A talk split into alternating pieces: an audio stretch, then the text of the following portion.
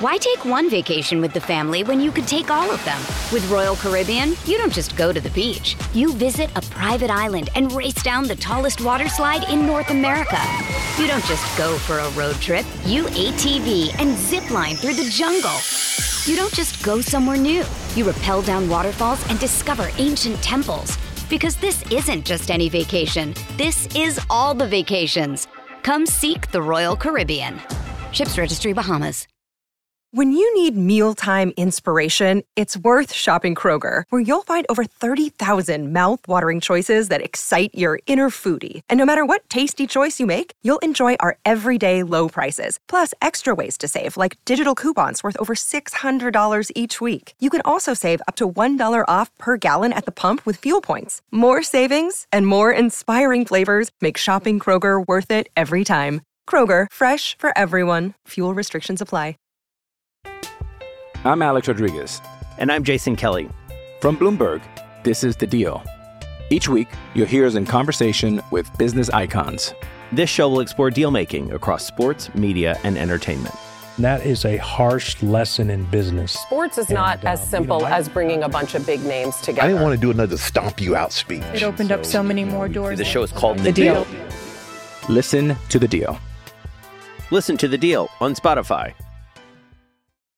I'm sorry, you can sit there and look and play with all your silly machines as much as you like. Is Gascoigne going to have a crack? He is, you know. Oh,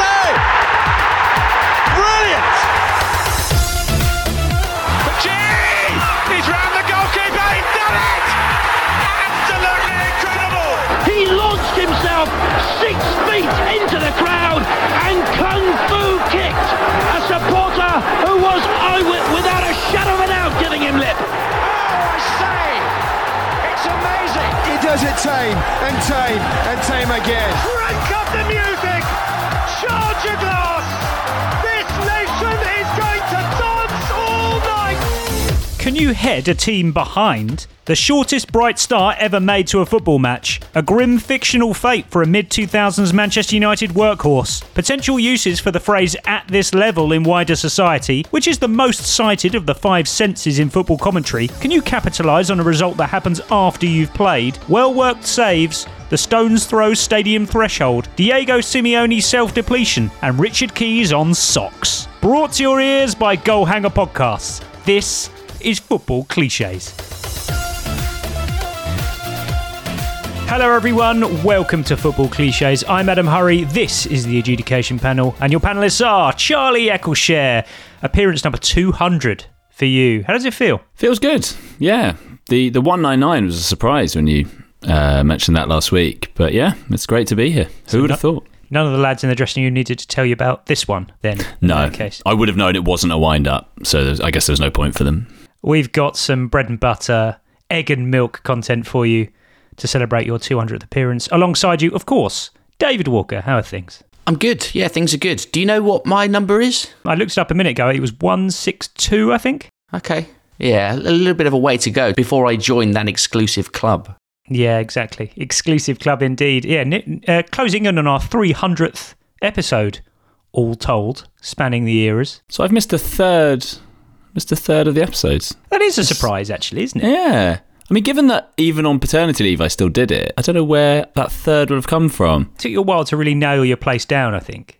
I don't know. There was, although the very early, I'd say it came not the very early days. Like the early days, I'd say pretty consistent. Then there was maybe a bit of chopping and changing.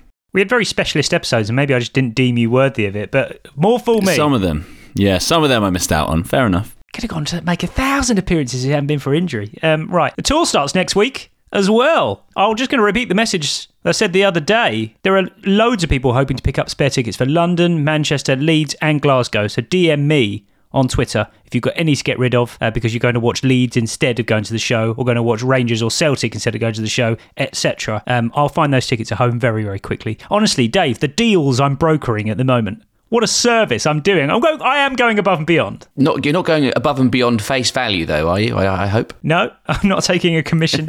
any of it. I, am hoping that some honesty. I, all I go as far as is supplying email addresses to people who need them. Um, that's where I step out of the process. I will say as well, it's worth a look on Twickets. Because I've got an alert set up for that, and there there are some that are sporadically popping up in various locations. So have a look there too. Yeah, the uh, the waiting list for Glasgow is astonishing. Really, should put on two nights, but uh, you got to draw the line somewhere. Right, let's adjudication panel. Kicking off with this from James Beer who was listening to Spurs versus Wolves on Talk Sport. And he says, I've listened to 95% of Charlie Eccleshare's 199 appearances, but I don't think this has been covered. Pedro Neto showing rapid speed. He sprinted half of the length of the pitch before getting the better of Emerson Royal in the penalty area. Cut the ball back for João Gomes, who had earlier headed Tottenham behind at the end of the first half. He rifled in his second of the afternoon. It feels fine, Charlie. It sounds fine but yeah, heading someone behind just seems really odd to me. Yeah, I don't think I've ever heard that. It's all, yeah, always he headed them in front. He's not done it for Tottenham, but he's done it to them. But Dave, are you not surprised it's more not more prevalent? It seems like a perfectly natural thing. I just you never ever hear it. He's headed them behind. It should work. Should be a really classic way of saying. I know it. what Dave means though, because it's an active thing. It does sound weird. Like, yeah, or he's headed them into an early lead. You wouldn't say he's headed them into an early setback, or he's headed them into an early deficit. It shouldn't be the most notable thing. I, I you know, obviously it is. Like the kind of narrative of the game, I suppose, is that you know it's a it's a surprising result maybe, and Tottenham may expect to be winning the game. So that's kind of what he's editorialising there, which is fair enough. Okay, but but it's it's just it's a slightly weird way of doing it. Uh, could you do it for own goals? Is that the best of both worlds? Inadvertently steered Tottenham behind. Oh, that would be great. Actually, that would really I really like that, Charlie. Yeah, or he gifted them an early lead or something like that. Even taking away the heading, would you say he'd obviously you know you'd say he put Wolves ahead? Would you say he put Spurs behind? I don't know, but I, I'm not like sure you it. would. If Cristian Romero had headed in a corner into his own net, he would very literally have been heading Tottenham behind. He, he would. It's him. He's doing it for Tottenham in a Tottenham shirt. But then I think it's behind. an excellent. I think it's an excellent option that we should start pursuing as a collective body of football observers. I think it's great. Football I really people. like it. Yeah, um, Charlie it did beg another question though, which was um, which 9.95 episodes of yours has James Beard not listened to? Both of your cliches quiz defeats, I assume, out of loyalty. Uh, yes, I hope so. Yeah, Maybe a cheap that- shot, but yeah. Yeah, maybe that one where we watched Premier League years 98, 99 in its entirety. Probably skipped that one too, didn't he? Still good. Isn't that the only two-hander that's uh, that we've ever done? That's a good show, actually. Yeah, I think I it might so. be. I'll, I'll check the spreadsheet later on. Yeah, good knowledge. Right, um, next one came from Chris Schwab. This is Stephen Warnock on Five Live, waxing lyrical about Bernardo Silva in the Champions League last week. Uh, ball deflecting back into the Copenhagen box, but the finish was uh, was terrific. Finish of an artist, wasn't it, from Bernardo Silva? Yeah, it was just class, isn't he? I love watching Bernardo Silva. He's arguably one of my favourite players in the in the Premier League, and obviously when you watch him in the Champions League, he understands when he's needed. Arguably one of my favourite players in the Premier League. Chris Schwab asks Dave, who the hell is he arguing with? Just driving back from the games, just killing some time in, on, him, on his own in the car. He's in the top five. He's not in the top five. No way. No chance. Um, but I mean, an, a, an acceptable kind of ripple in the footballing language, Charlie. But it's a classic example of the non-committal language when it comes to sort of declaring the quality of certain players. I mean, I know what he means. That you do have inner sort of those inner discussions with this. I don't you? like. Is he top five? Mm, don't know. Is he one of the best? He might be. But then there's this player. Whispering it quietly to himself. Yeah. Oh dear. Um, a, a, a tiny thing, but um, I enjoyed it. Thanks, Chris Schwab. Next came from last one to arrive, who was enjoying Conor Gallagher's post-match interview after Chelsea's 1-1 draw at Man City on Saturday. Dave and uh, Patrick Davison taking matters into his own hands here as he asked Conor Gallagher whether he had mixed emotions after the result. Yeah, no, you're right. I think slightly disappointed, but bit of both. Yeah, a bit of both. Yeah, because obviously we're winning the game. Um, obviously they were, you know, in terms of possession, uh, they they were dominating the game, but I felt like we had a lot of chances. Not your job, Patrick Davis. so it's a dangerous precedent. That I mean, you see it set up all the time, Charlie. I mean, uh, they're, they're so often tap-ins, but um, don't do the tap-in yourself. That's an own goal. That's what I mean. It's like it, that's going to come anyway. You don't need to force that. No one's ever not said bit of both. no one's ever passed up the opportunity. Absolutely. Okay, the next one came from John Hissett, who's listening to Five Live. Uh, Manchester United taking the lead very early doors against Luton. Danny Gabbidon on co-coms. They won't come any easier than that. They certainly won't, Alistair. In presented a gift, Rasmus Højlund, the man in form, and you never doubted him. Started the game brightly, Luton, but it's just a, a long clearance punted forward, and Amari Bell doesn't deal with it. A bright start from Luton after 37 seconds. Now, Charlie, notwithstanding the fact that uh, Luton have something of a reputation for making very, very fast starts to games, Mm. Højlund scored after 37 seconds. If you shave off the time, basically everything after Casemiro booted the ball upfield, which you which cannot count as Luton's start, you're left with 27 seconds. That's the bright start they made, and that consisted of a crossfield pass from Ross Barkley, a cross from the right hand side that was semi cleared. Semi put back in, then Casemiro booted away. I'm not having it. We we talked about this, didn't we? uh, I think earlier in the season, the the bright start threshold. That's got to be, be one of the shortest. Yeah, it has to be. To concede in the first minute of the game, but be said to have made a bright start. That's some go. I mean, it took it. So maybe to kind of the micro world in which we live in, where we kind of have to have ev- everything elicits a reaction. You know, it feels like a long time ago now since Luton started so brightly. I mean, it was literally a few seconds ago. Do you think, Dave, this is just being really charitable to Luton because they were just, you know, they are essentially underdogs in every game they play? There is definitely a bit of that. I mean, God, ev- after every game, it's oh, didn't they? Didn't they do so well?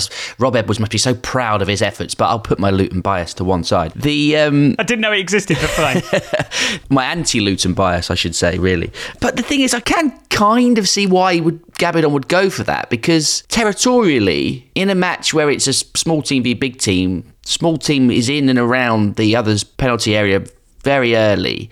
Because that's how the goal came. It was, you know, as you, said- as you said, a big punt from Casemiro. yeah, true. So essentially a counter attack, really. it kind of does sort of work. Proportionally, they had a brighter. Yeah, they started the first minute quite brightly. They dominate the first 27 seconds. Absolutely.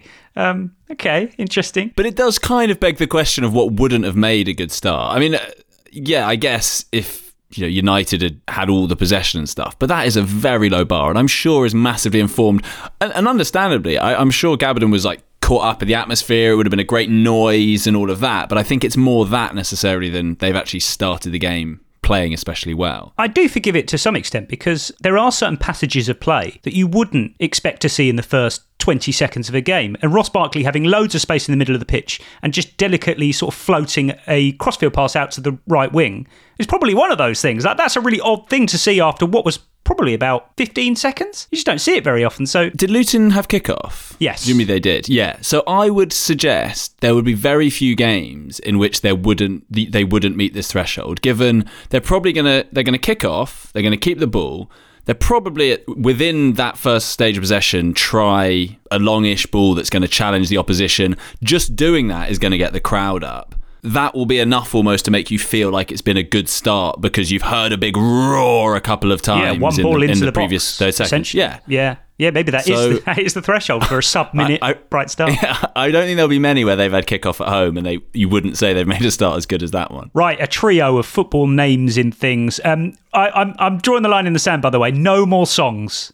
I can't handle them anymore. I can't handle people sending me Eddie Howe's name in songs. I've heard IU for RU. None of that. It's all become very, very tenuous. So let's stick to football names appearing in TV and radio, deliberately or otherwise. Scripted or non scripted, I don't mind. Right, first one came from Ewan, who is listening to the Today programme on Radio 4. A story about methane in Kazakhstan. Analysis shared with the BBC indicates one of the worst leaks of methane ever recorded took place in Kazakhstan last year. The blowout happened at a remote gas exploration well near the Caspian Sea and, according to the research, lasted for six months. Methane is one of the main contributors to global warming. The company involved said only a negligible amount of the gas was released. Here's Marco Silva of BBC Verify. Marco Silva, famously not very forthcoming, Dave. So he'd be he'd be rubbish correspondent on this sort of thing. Yeah, well, I mean, but you know, English is very good, quite well spoken, so I'm sure he'd fit in well on the Today program. Actually, I think he'd do a he'd do a good job. I found myself listening to that like I was playing For My Sins Corner, Yeah. trying to yeah, trying to second guess who it was going to be. What a master level. Marco Silva, Marco Silva was a great one. Was not expecting that. I was going to say, I wondered who you thought it would be. I think Marco Silva very much came out of the blue. I meant to say actually, I had uh, our uh, I don't know what we'd call them, but also of this parish, the rest is history. I was listening to a series, very good series about 1974 turbulence in British politics, And this is a real person. It's called Len Murray, who is General Secretary of the TUC. And every time Len Murray was mentioned, I was just imagining that this was Glenn Murray, who they were talking about. And here he was, popping up in the mid 70s, just putting himself about. I really enjoyed it. Well, he's very prominent now, Glenn Murray, so you never, you never know. Second one comes from Jay Martin, Criminal Minds, Season 14, Episode 7. As you all know, this is the third machete attack in the streets of Washington, D.C. in the last hour. We've been asked to form a joint task force with the Washington field office. They need a profile. It's our job to get it to them. What do we know so far? There are three victims Charles O'Neill, Carrie Carlson, and Park Ji Sung.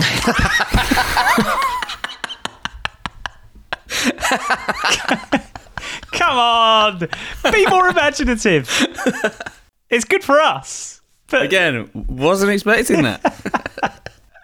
you've got to use a less famous South Korean. That's ridiculous. Is it a very common name in, in South Korea, Park though? certainly is. Yeah. Park Park, certainly yeah. is. But um, I feel like you've got to mix it up more than that. Um, you're only going to alert people like us, and it will ruin the program for them. So, right, more Fulham though.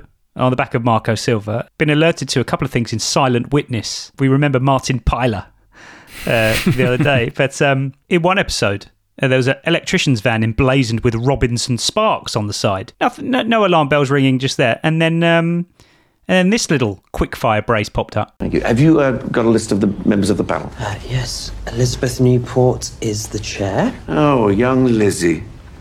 Sweet, but ineffectual. Oh, Harrison Kearney. You know about this guy. We hazarded a guess that he was also Albanian and we ran a missing person search. I believe his name is El Said Broya. So, a tangled web here, Dave. Um, Harrison Kearney strikes me as too much of a coincidence. So, a little bit of digging revealed that Silent Witness writer Tim Prager is a passionate Fulham fan. Fulham fan, his yeah. Right, Harrison Reed and Tom Kearney. Yeah, but then up up popped Broja.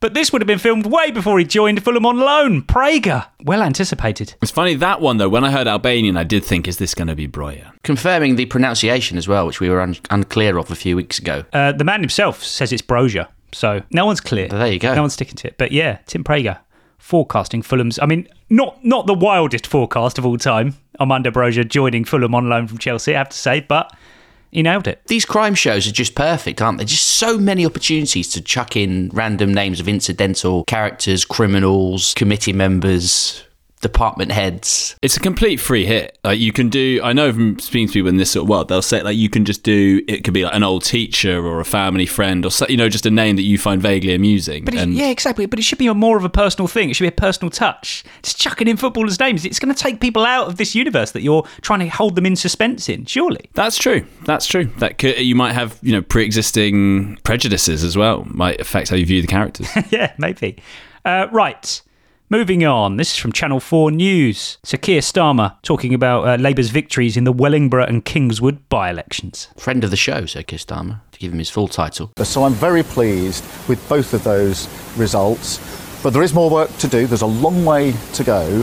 And as every football fan knows, you don't win the league by a good result in February. So we've got to fight, like we're five points behind in the polls, got to earn every vote as we go forward. Is that a thing that football fans say or think, Charlie? you do hear the like, you know, the title won't be won today; it might be Hmm. lost today.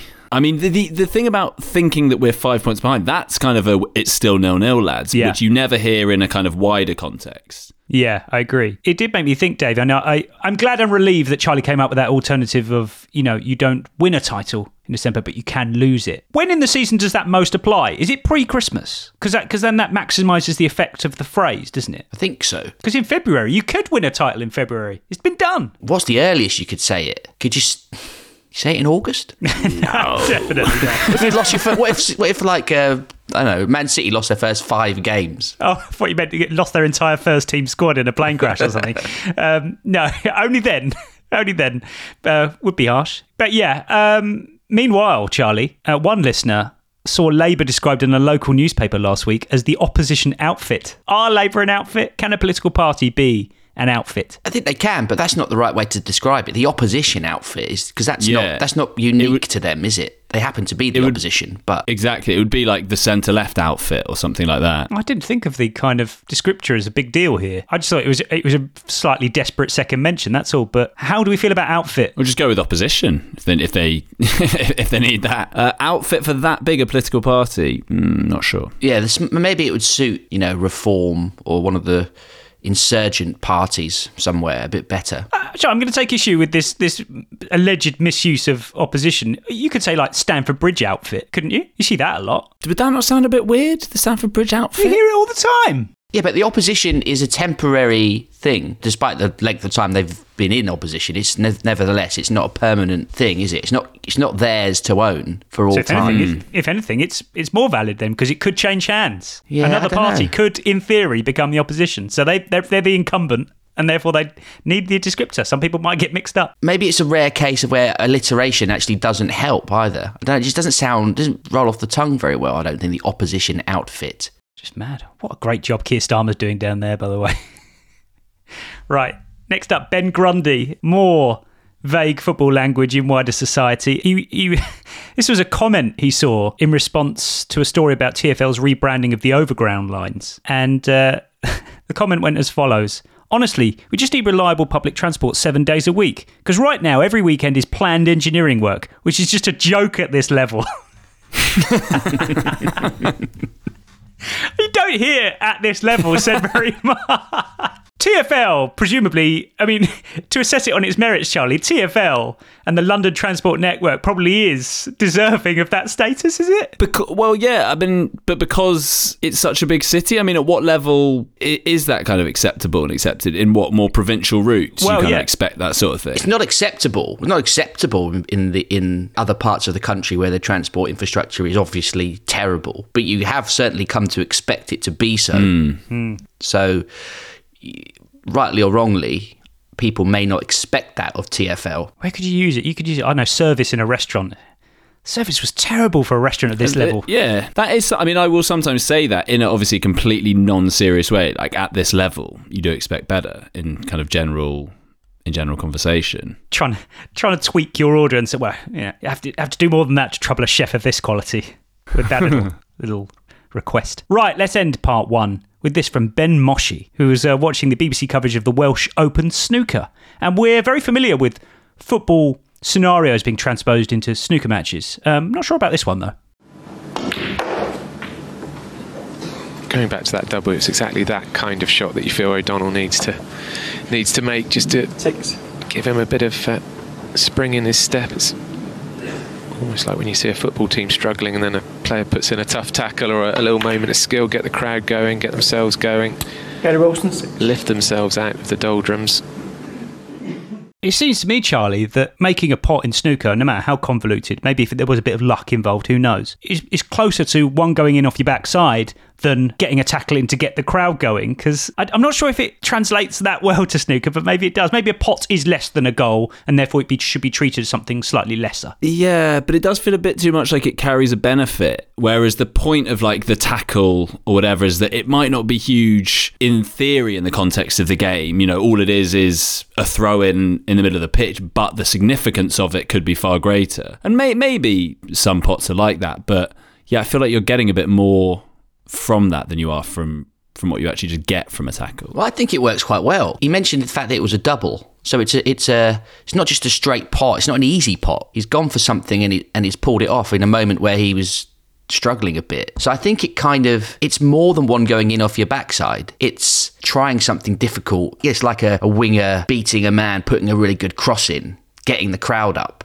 In the overall scheme of things, it may not change the match, the outcome of the match, but in that moment, it, it raises their level. But the tone of in which that that thing is said is often is like they they just need a little something, you know, whether that's a big tackle or someone to have a go. whereas it. what you're where, whereas what you're describing is like that's more They always list the things that it could be as well. because the point is that they're really mundane little th- almost like the more mundane you know it might it might be just having a go at the ref just you know getting the crowd going a bit like it's really the the mundanity and the nothingness in at face value is almost the key So it's all it's it's said I suppose more often that this thing needs to happen. This is what they should do. Whereas this guy in the snooker's talking about it after the event. So if, he, if he'd said it, he's missed a simple pot there. You know what? I think the next time, just maybe go for a double. Just go for go for a plant or something, just just to get him back to his level. It does make me think, though, that you know football is such a fluid sport, Dave, and it's so full of these intangibles that I think they get sort of transposed to other sports quite readily. And uh, there's another example from the darts the other day, and it was a report of Luke Littler winning one of his matches, probably in the Premier League or something, and. Um, the report said that he dug deep. I mean, I mean, and it could, of course, it could apply to darts, but I think it's just this kind of assumption that you can just apply any kind of sporting intangible to any sport. And I just, can you dig deep in darts? Can you? Like, because it's not an effort thing, is it? But, but you can see how easily it can be applied. You've got to hold your nerve, haven't you? You've got to really sort of, you have to claw someone back in or whatever. I think there is an Oh, element of come having to dig deep. No, I think you. I. Th- I think dug di- digging deep could work. Like if you've lost a really tight leg that you should have Yeah. won or something, and you mentally that is t- to pick yourself up. You've really got to dig deep, not to get into like a spiral of disappointment. Uh, I think it works fine in darts. Any any sport where it's like a mental challenge, right? As darts in, I think dig deeps. Okay, go for it. I imagine it would be used a lot in tennis, Charlie. Yeah, yeah, exactly. You'll you'll often he's Two really got to down. dig deep now. Yeah, Yeah. Or, or just he's lost a lost a tight set that he should have won or something like that. I need to know a sport where you can't dig deep. It's like impossible in any context. F1? I still reckon they would use it. He's got to dig deep for these last 10 laps. dig deep to sort of chip away at someone's lead in front of you. That's digging deep. Maybe. I swear to you, it's, it's the most universally applied, intangible sporting thing. Uh, and everyone just suddenly knows what it means, regardless of whether it works or not. Right, half time of the adjudication panel. Back shortly.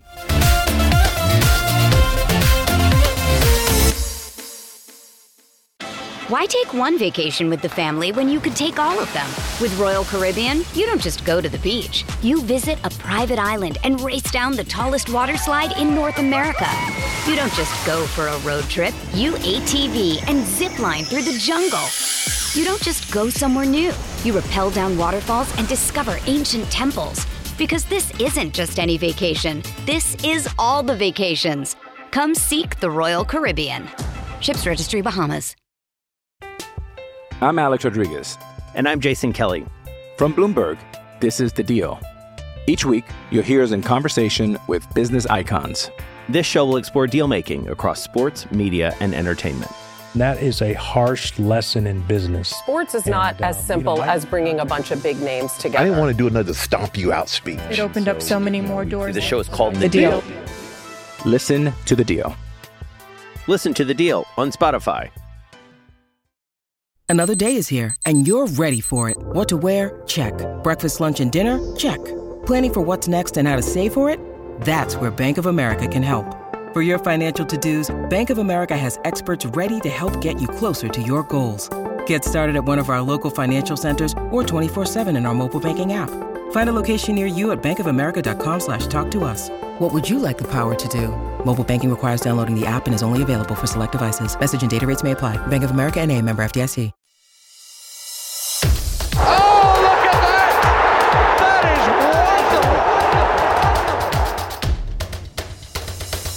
Welcome back to the adjudication panel.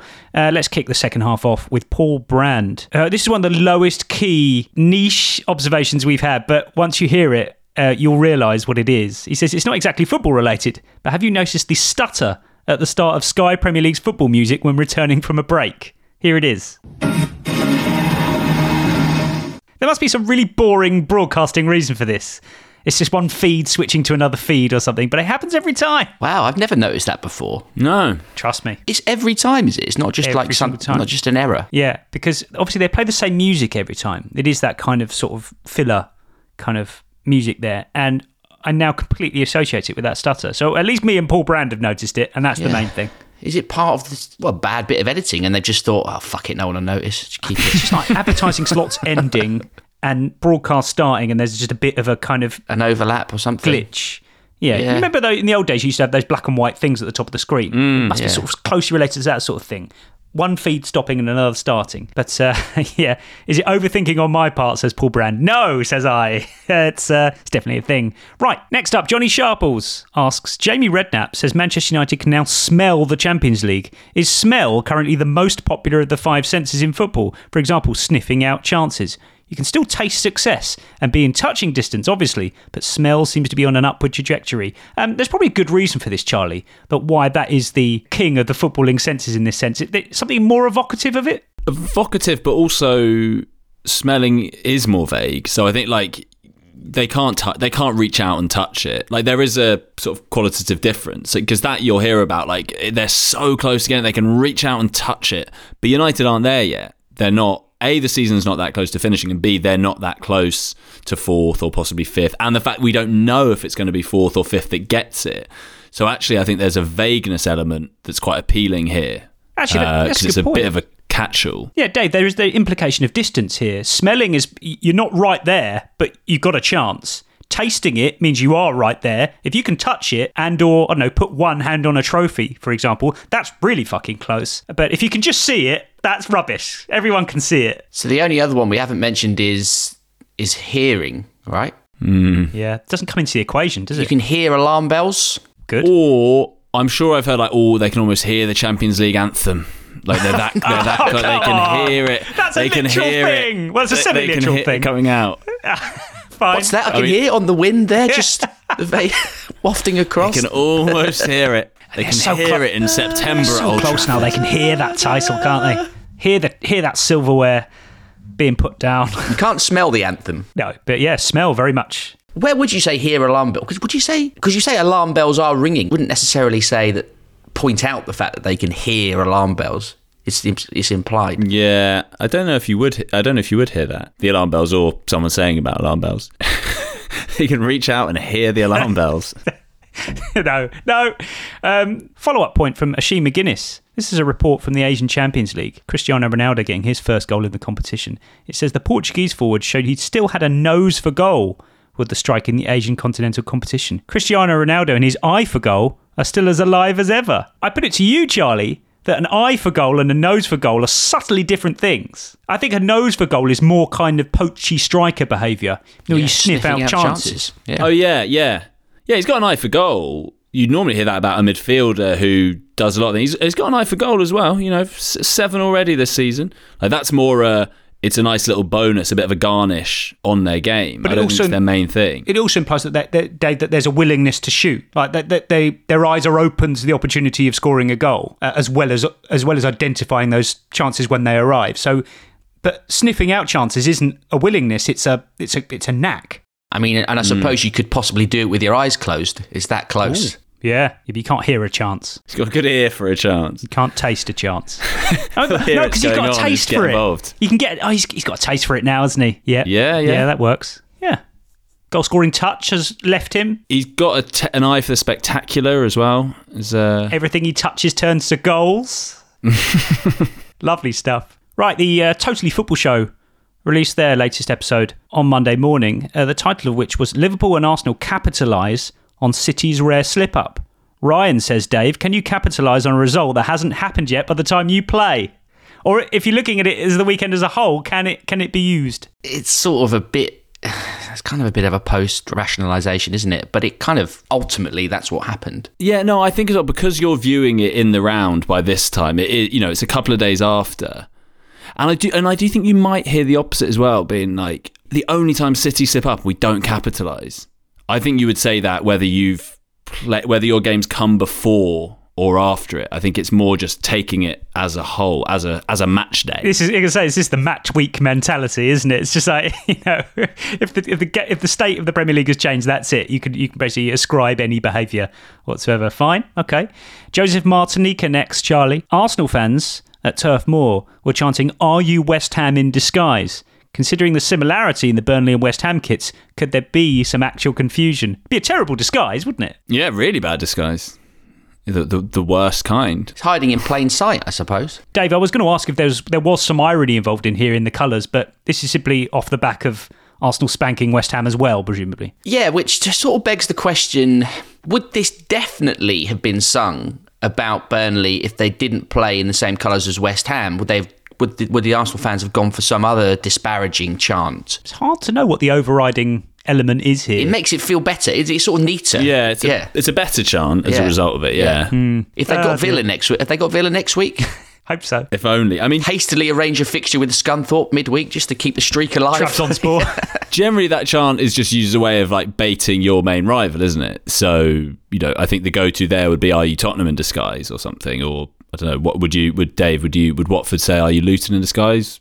Would that still be a thing? yeah, potentially. Yeah. Yeah, if their fortunes were reversed, let's say. Right, next one comes from James McAvoy. He says this is an open and shut case for the adjudication panel. This is Paul Robinson on Five Live co-coms duty, talking about a save from Brighton's Bart Verbruggen. It was McAtee who had really good possession. He put Bogle in on an angle on the goalkeeper, about 12 yards out, hits the shot across Verbruggen, who actually does really, really well. He doesn't put a full hand on the ball. He puts a half a hand on the ball to deflect the ball out of the danger area. 'Cause if he puts a full hand on it, he puts it into danger and there's an opportunity for a rebound. It's a really good, well-worked save by the goalkeeper.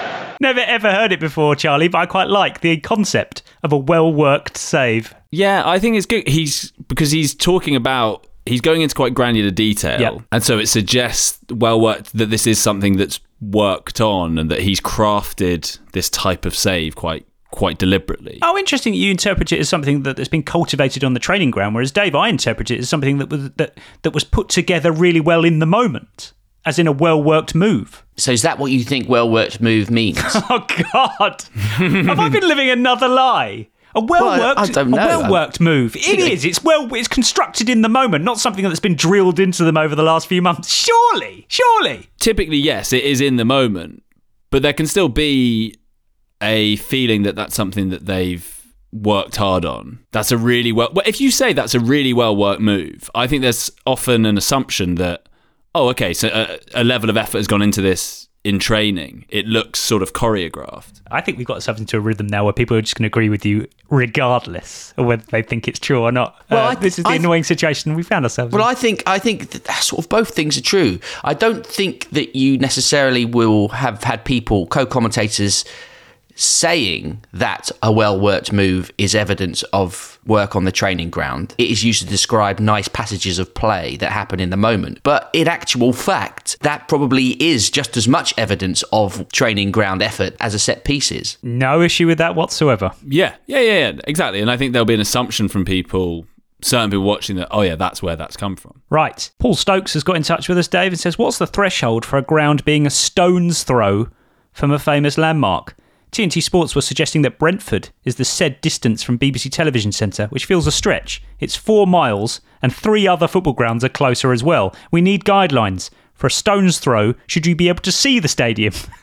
That's that, let's let's park that technical matter for a moment. What kind of distance are we talking? Um, if you can throw a stone out of the ground and it lands in a river, then I think you can say that the stadium is a stone's throw from the Trent or the Thames or whatever it might be. I think you have to. I think there has to be a some literal element to it. You have to be you have to be able to foresee somebody being able to throw a stone that distance. even allowing for poetic license, Charlie. Um, let me give you some data. Actually, the longest throw of an object without any velocity aiding feature is 427.2 meters. What was that? Quarter of a mile? Yeah, about that. See, I, I think if you're, I, I think what makes that acceptable is if you're within, I don't know, five to ten minutes walk. If you could feasibly, if it's feasible that you could very happily just pass it on your way to the stadium or tack it on as like, oh, if you go a few minutes that way, you can see this statue or whatever. I think that's close enough to be described as a stone's throw, even if it's not literally a stone's throw. We should have consulted some lettings agents here, shouldn't we, Dave? They're the experts in this Yeah. stone's throw from local amenities. There are a lot of new flats around Brentford's, uh, around the Gtech Stadium as well. Stone's throw from Television Centre. They've done it up lovely these days. Also, Sky are closer to Brentford than the BBC. Oh, but they're not allowed to mention them. In Osterley. Yeah. TNT can't mention Sky, but BBC, that's fine.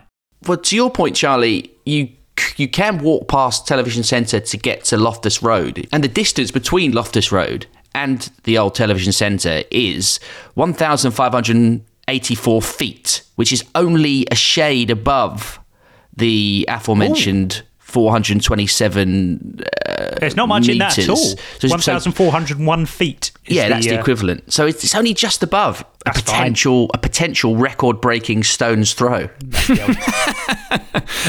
or something throw anyway. Any stadium surrounded by housing, you definitely live a stone's throw away, even if you're three or four blocks away, three or four roads away, like from Goodison Yeah. or something. That's a stone's throw. Exactly. Goodison. Exactly. I was going to say Goodison. They, they're all a stone's throw. Absolutely. Right, let's cast our net a little bit wider. A little European roundup for you. First one comes from um, Jude Horsball, who was reading the BBC report of uh, Monza 4, AC Milan 2, which kicks off with seven time European champions AC Milan were shocked by Minnows Monza as the host scored twice in a frantic finish.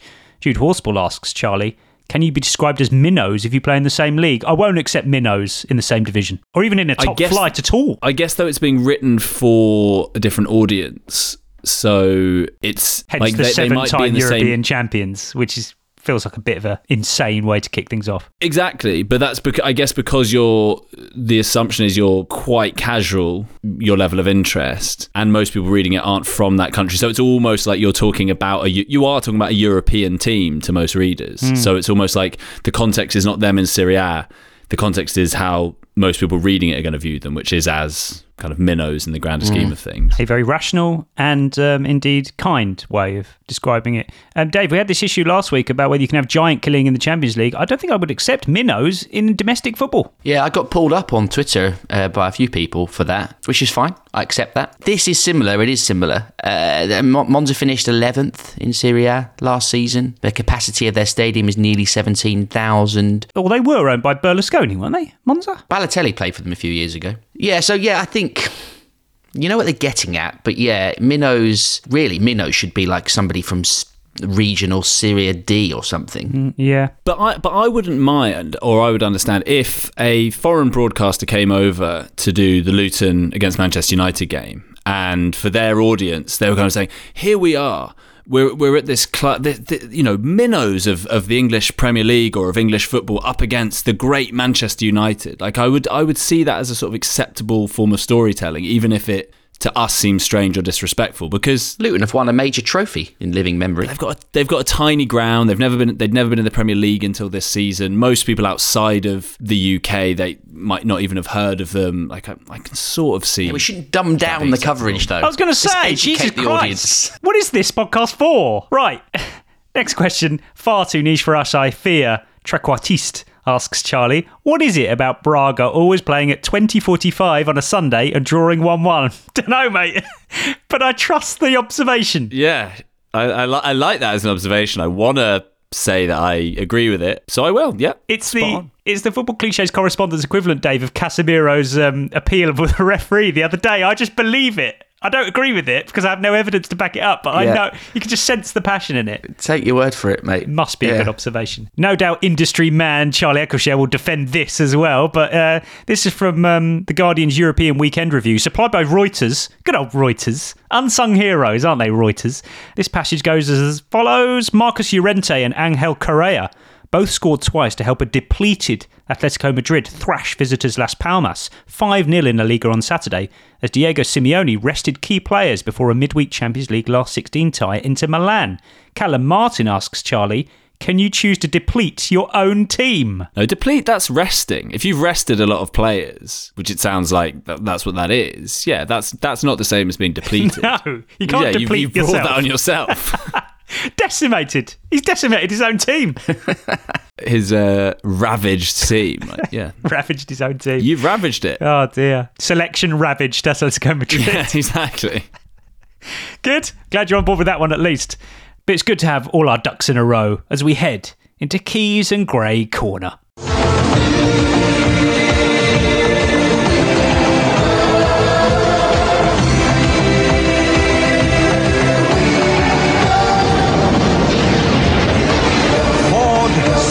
Sunday. Really, only one place for a start here, Charlie. For it, is the photo taken at an awkward angle in the beIN studios of the week. Richard Keys noting Conor Gallagher's genuinely absurd socks. And this is what he tweeted with this little photo. Enough of this nonsense. There's no need for it. The Spanish have outlawed it, although Bellingham gets away with it. It's time we did. outlawed it. this feels like a near parody. This feels like Bates. Yeah. What's the next thing Keezy could get his teeth into? It's the closest he's come to, I think. Or maybe throwing coaches. That felt like a move designed to wind him up, and sure enough, he was wound up. Let's check if his blog's up, shall we? Oh, yes! Checked his blog. Gallagher's the headline act on the blog this week. the headline of his blog, published mere minutes ago. Smarten up, Gallagher. oh, he's so in on this. It's quite annoying. Here's the intro. Well, Sockgate got quite a bit of traction. And it turns out the majority are with me. oh dear. Um, he, I spoke to a top person in the game. They applauded me for finally having the courage to call it out. Uh, he parks that straight away, launches straight back into VAR and Howard Webb for a good few paragraphs.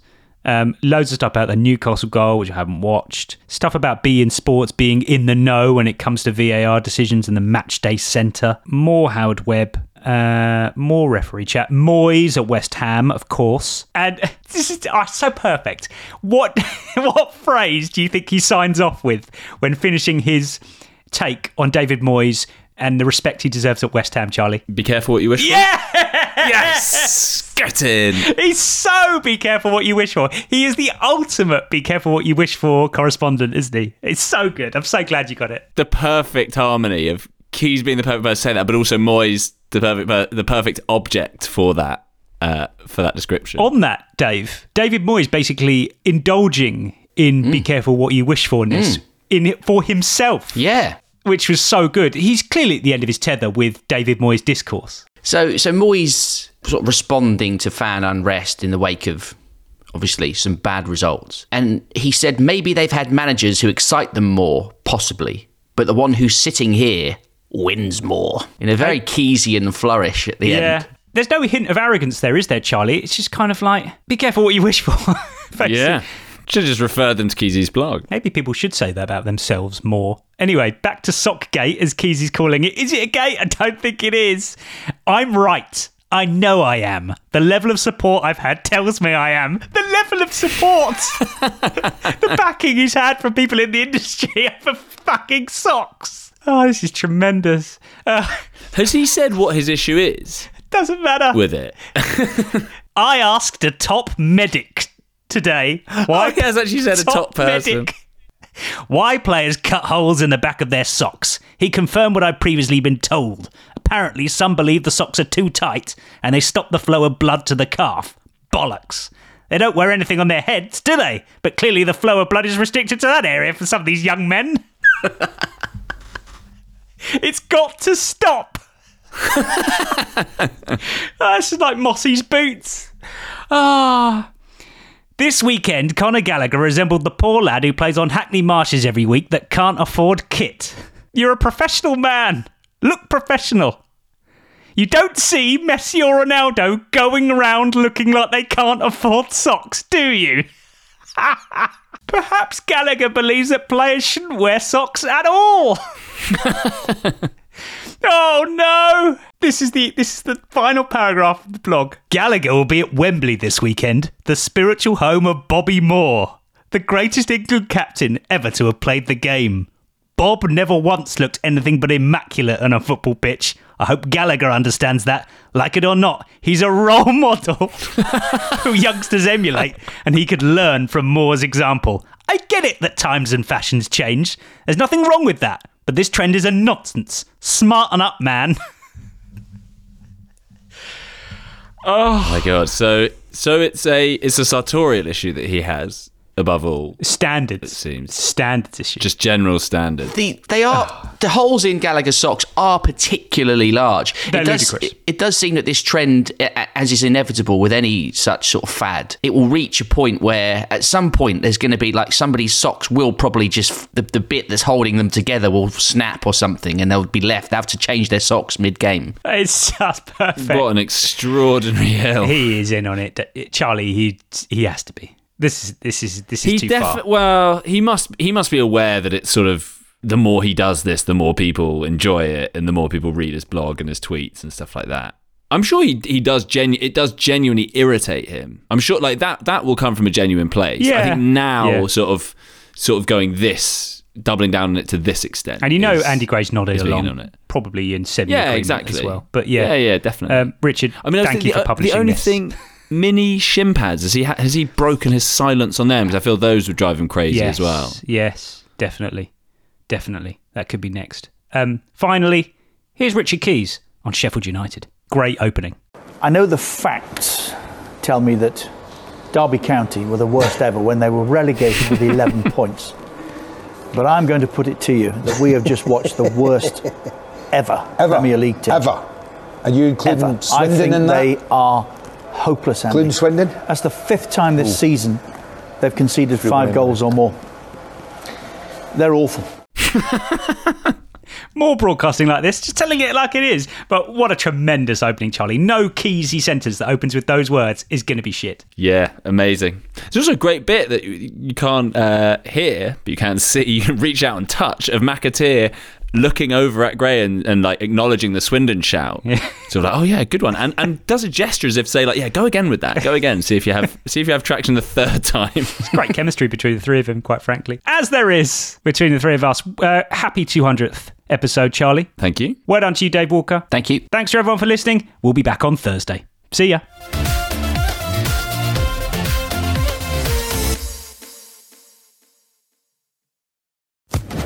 Social Podcast Network.